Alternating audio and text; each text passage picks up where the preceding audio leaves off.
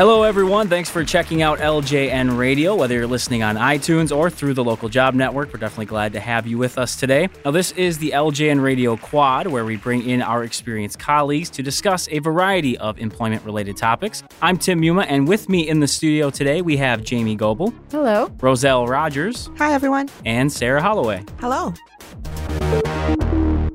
Now, we have a terrific mix of experience among the three of you, uh, different departments, different perspectives. I think that's really cool. Um, but I'm going to kick things off for the episode and get your take on referring a friend to work at your company. The way I look at it, there's really two angles. One, the person who's actually looking for the job. What can they do? What can they say to their friend that works there, maybe to prepare or have a better chance to get that job? And then, secondly, for the employee who's thinking about referring someone. So, you know, you currently work at this place and you're like, hey, my friend might be a good fit here what should they think about or do before actually making that referral? Like, so I'm going to quickly say, personally, I'm one to be extremely cautious to refer somebody because I just feel like that's a lot of pressure on me and on them because if it's not the right fit, how does that look on me? Mm-hmm. That's just my take. Maybe it's a little negative, but I wanted to get the perspective of each of you of kind of those angles. What should they do? What should they think about if they want to kind of follow through with this? I completely agree with you, Tim. You know, since it's it's reflecting on you, you know, how they act at work, you have to be very careful with this. You know, maybe you want to tell them some certain boundaries, set boundaries right away Mhm. off the bat, even before they even go for the interview, and just kind of have that expectation of, you know, um, especially if you're in a higher position, you want to establish that right away and say, you know, just let's keep things strictly professional. Don't be offended if I don't have the time to chat or something throughout the day Mhm. with you, but um, we can definitely, you know, follow up with each other after work. eh, But yeah, keep it very separate. Right. I also think that referring someone, like you said, is serious business, and Mhm. they really need to consider this carefully because they're attaching their name Sure. to that referral. They're essentially endorsing that uh, that that applicant, and the company trusts them to only refer good people. So um, they should also consider not just the skill requirements, but also one's work ethic, their character, their values, and if they will be a good match to the company culture.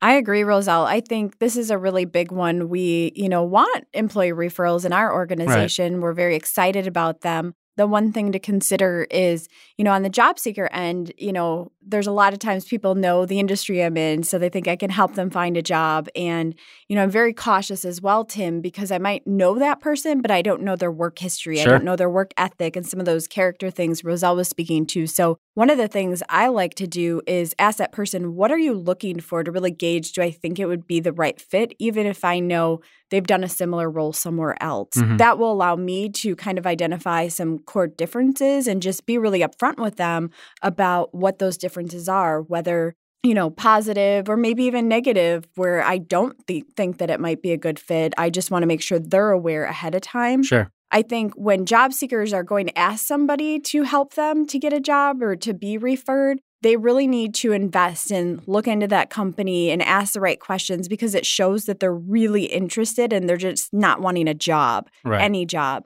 And I'm kind of cautious when it comes to that. If I know that person is really engaged, they've done their homework, they know what the job is, I think I can vouch for them, then I would be more willing to do it. For the person who's already working with the company, I think, you know, they just want to make sure, like Roselle said, you know, you know enough about them to at least know that they would be a good person Hmm. and have those character and those traits that the company is looking for that wouldn't reflect Mhm. negatively on you and being very forward with that job seeker too that you know this is you know my reputation you know this job is very important to me i just want to make sure that you know there's no boundaries crossed like uh, sarah mentioned but Right. even just in the interview stage or communication with the employer So, would you say then? And again, I I've never been in that situation one way or another. I've, I I've never really been asked, at least as far as being referred at that company that I was working at. But would you say then that it's the employer's job to worry about whether or not that person has the skills to do it, whereas you as the referral, you really just need to work on or worry about the character and the personality. I guess I just want to make sure that that's kind of coming across and I- that's correct. I think to a degree. I think it depends. You know, if somebody's applying for a sales position and you know they've never done anything in sales before, you're going to want to find out why this interest in sales, what would they have to bring to the table that Mhm. could be a good stepping stone at least. So I think to some degree, you got to know that they've got some kind of relevant background that is going to mesh into that role. Sure. All right. Have, now, have any of you here actually referred somebody to a company you are currently working at? I have, and actually, it's uh, somebody that's very successful in our organization today. Thankfully. All right, good. Roselle. No, I have not. Okay, Sarah. I actually was going to for a certain position, but then I had to step back and really think about um, their track record Mm-hmm. because I knew back then when we were younger that they would party a little too much the night before and then go to work late. And so that really made me think twice about the situation. Mm-hmm. Well, something to think about, and I think a lot of good tips from from each of you here, and I guess again those different angles and perspectives. I I have not done it either. I'm one to be very cautious in a lot of cases anyway. So proceed with caution if you are going to do it, but it doesn't mean you can't by any means.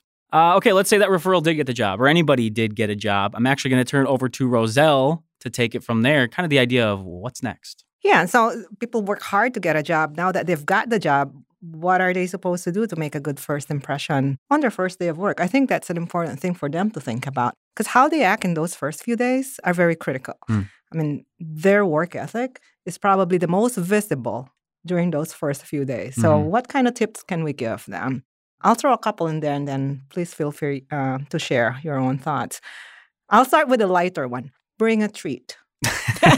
This is the bribery, fastest bribery. fastest, easiest way to get on people's radar and for people to get to know your name. Hmm. They will be coming to you and saying thank you to you for bringing those delicious cookies. So bring a treat.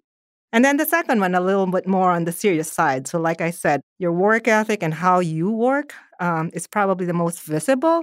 So, project your enthusiasm, your high energy, ask a lot of questions, be upbeat. And this is probably not the right time to be leaving right at five. I mean, that is your work ethic that you're portraying to people. hmm Show that. Um, so, you should be on your best behavior during those first few days. I agree. Um, I would say show up to work early every day and just keep doing it. I mean, that actually doesn't stop, Mhm. you know?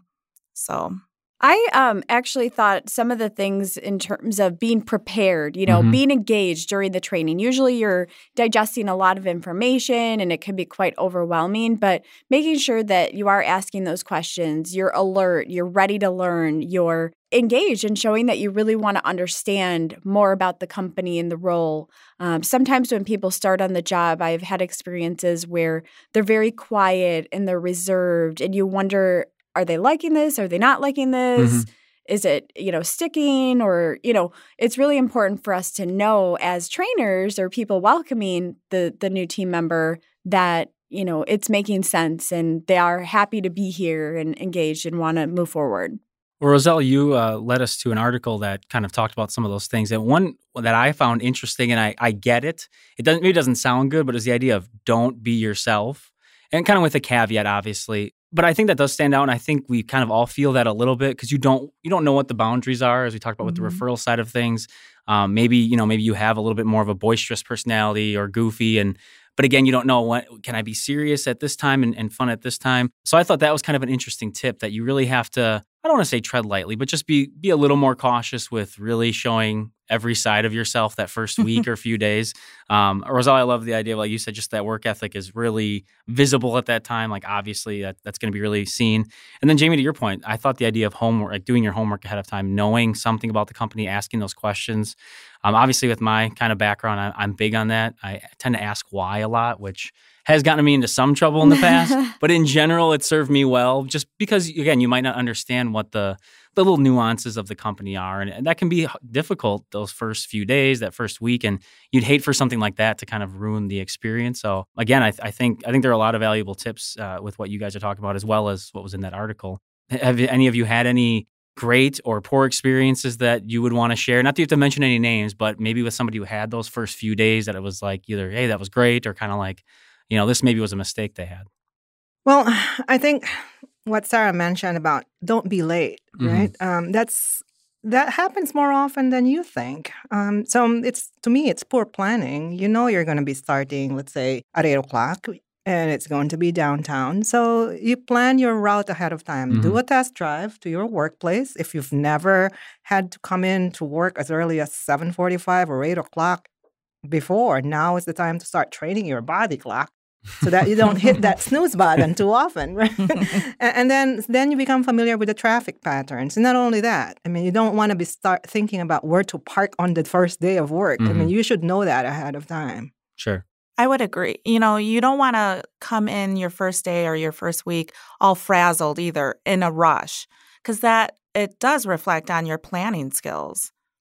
I'm actually a part of our new hire training process. So I've, you know, over the years witnessed a lot of new hires um, because we are growing organization. And oddly enough, I mean, I've seen people sleeping or, you know, staring off into space sometimes. That's that's like, on, you know, the, the very, very uh, worst case scenario. Sure. And it's very rare, thankfully, but that does happen, Mhm. and people should know. I mean, you don't want to be yawning, you don't want to be, you know, closing your eyes, you don't want to be staring off into space and not paying attention. You definitely want to be engaged. So, And there was a mention in that article about, you know, if you have the luxury, you know, really get a lot of sleep that week or two Mhm. weeks beforehand, just so you don't fall into that trap. And I think, like we're talking about here, if you're thinking about uh, somebody just out of college, as you said, Roselle, your body might not even be used to that kind of schedule yet. So, Mhm. um, again, these are tips and information for people who have seen it and done it, have the experience. so, I always implore everyone, please listen and just pay attention. It might be you, it might not be, but just just pay attention, please.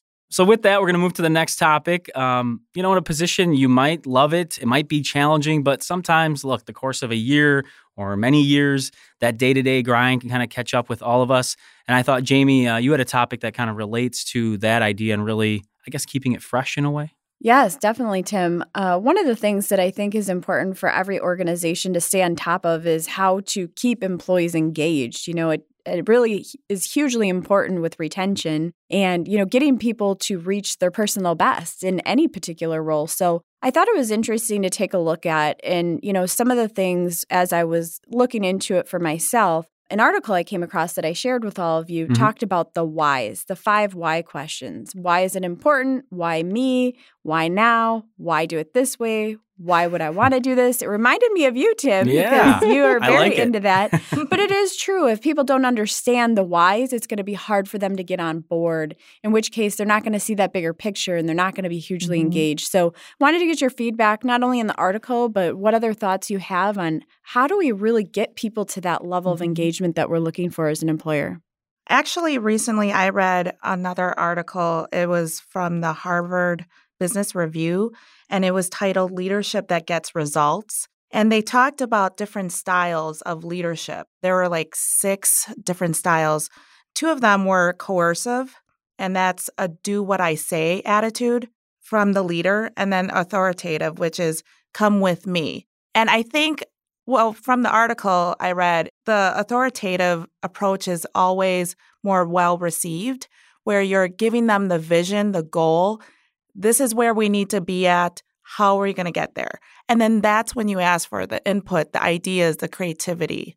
So I think that's a little more effective instead of, okay, this is what we need to do, do it. You Mhm. know, people respond positively more with, okay, openness and flexibility. And I think helping them understand what the big picture is, like you said, Jamie, will help them be able to visualize what the outcome should be. Uh, not necessarily only understanding what the different steps to get to that goal are, but mm-hmm. if I know what the outcome should be, I can think of other creative ways to get there. Mm-hmm. Now I'm really engaged. I'm not just, you know, checking tasks off a list. Mm-hmm. So help them understand why why are we doing this? What's the larger picture and what is the outcome that the, the vision that we want to create? One of the things that I like saying, you know, about our company and what I love about working here is and whenever I'm in talking to a candidate, I say this, we're not just putting a product on a shelf. We can do marketing, I can practice sales, I can practice HR in any company, but in this company, we're not putting a product on a shelf. We're actually helping people earn their livelihood. We're helping people find jobs. We're helping impact the community. So that is the higher purpose. And when people understand that higher purpose, they have a, lo- a stronger connection to the company. Along those same lines, Rosella, something that's big for me is obviously not every company is set up the way um, ours is, where there are opportunities across departments or at least to chip in in some way. And I, I think that's a big way to do it because, you know, there's almost no position that any of us could go in that's going to be a perfect fit for all of our skill set. You know, it's probably going to focus on a few of our skills.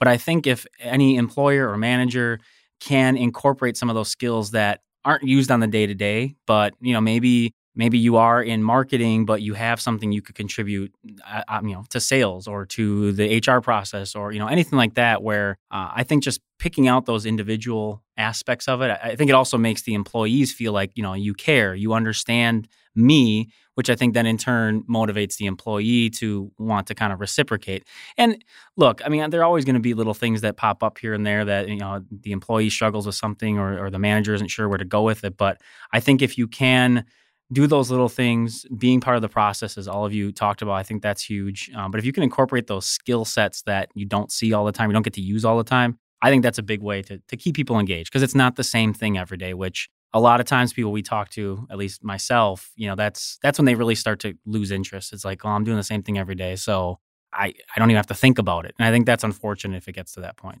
Good point. All right. Well, let's move on to the final subject for today. Sarah, you wanted to bring up something that I think many people are interested in, not only for their careers, but of course, outside their careers. Uh, yes. Actually, I attended a UWM uh, sponsored concert, uh, com- conference, excuse me. One of the sessions was um, how to achieve life work balance. And then I read this article in Forbes, uh, the same thing, and they gave these tips so I wanted to know how do we how do, how can we have it all? Um, for me personally, I like to do exercising. I like to go for walks because that is my alone time with a seven year old and a very athletic husband who's like always on the go. I like to have my alone time, and actually, it's promoting my health as well.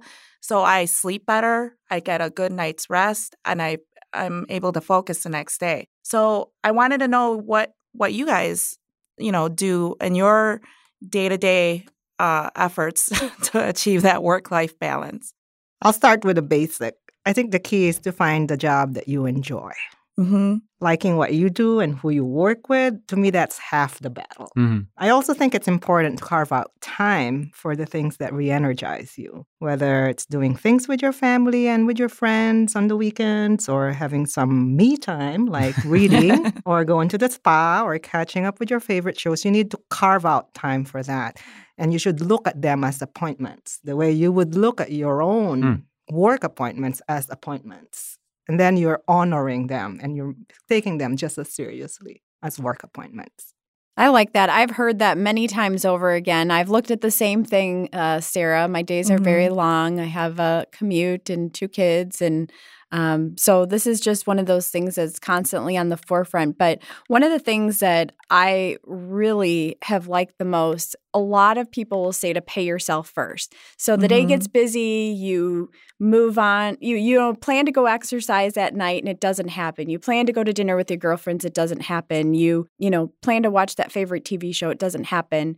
And so experts will tell you if you pay yourself first, so get up mm-hmm. earlier, get up an hour, hour and a half earlier than you normally would do that one thing that's going to make you feel mm-hmm. good and give you that time to yourself, whether it's exercise, reading a book, or whatever it may be, first thing in the morning because you're going to be energized. You did what you wanted to do before you mm-hmm. did your daily work. Mm-hmm. You're going to be a lot happier. So I thought that was really good. I've tried it. I, I, I will admit, I will admit I haven't been 100% consistent with it, but the days that I do it, I mm-hmm. feel really great and energized. So I think it is something valuable to think about. And I think it is a tough balance. Obviously, that's why that term is in there. And, um, you know, for the employers that are listening, understanding that unfortunately, if your employees are struggling to find some sort of balance, doesn't have to be any, nobody's going to believe it's a 50 50 type thing. But if they're not getting that me time, that re energizing, mm-hmm. um, it is going to affect them in the workplace. So I think it's important that if there is something an employer can do, you know, obviously there are things like wellness programs that can help with that or, you know, things at lunch or groups mm-hmm. that, that people put together. I think that's great if an employer can help. Um, obviously, though, it does come down to the individual. Um, mm-hmm. Um, you know, for me, I love sports, so I get caught up in that stuff. I think it's important to Um, you know, I love both of your ideas as far as you know having it be almost like an appointment, essentially setting aside a time immediately, um, as opposed to waiting and seeing if it'll happen. And then, um, and I agree with you, Sarah. Just it's okay, even if you have kids or a spouse or a best friend or a roommate. It's okay to want to be alone sometimes. Um, I know most of you probably feel like I always want to be alone because I hide out, hide out in the studio or whatever. But um, but no, I think that's important too because it's just it's just a way to you know, just decompress a little bit. Uh, I recently read an article too, or even at work, they suggest people not only taking a break but just going into like a, a conference room and for ten minutes just some deep breaths.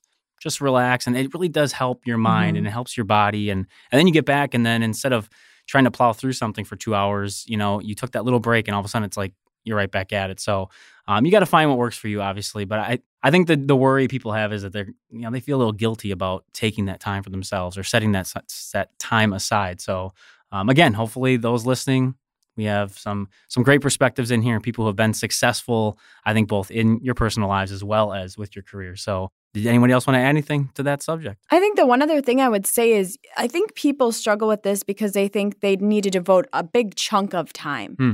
But a lot Mhm. of research shows if you just take a little bit of time, even if it's 10 minutes here, it's 10 minutes there. For myself, one other thing I do is I like to take just a re energizing walk at lunch, but it's not a long walk. It might be 10 minutes someday if that's all I have. It might be 20, Mm-hmm. probably at most. But that walk clears my mind, it gets me re energized. So I'm just saying, a lot of times you think you don't have the time, but just make that few minutes. It'll be better than nothing. Great. Again, some good tips. I think uh, you know we covered a lot of different areas as we always do, and that's why it's really cool to bring in different people and a different mix. You know, we used to kind of get stuck in a rut as far as having the same people. I think it's really cool to Sarah. I'm saying like we had the same A, B, and C, and the next time it was A, B, and C. So I think it's really cool to get the different perspectives in here. Unfortunately, we do need to wrap things up here on this edition of the LJN Radio Quad. As always, feel free to send us a message to ljnradio at localjobnetwork.com. Let us know what you like about these shows. Give us some topics for future episodes as well. You can also follow us and contact us on Twitter. You can find us at the LJN. And please don't forget to check out all of our podcasts on LJN Radio. Lots of good insight from knowledgeable experts. Talk about a lot of the hot topics in the employment world. So for Jamie Goebel, Roselle Rogers, and Sarah Holloway, I'm Tim Muma. We'll talk to you later.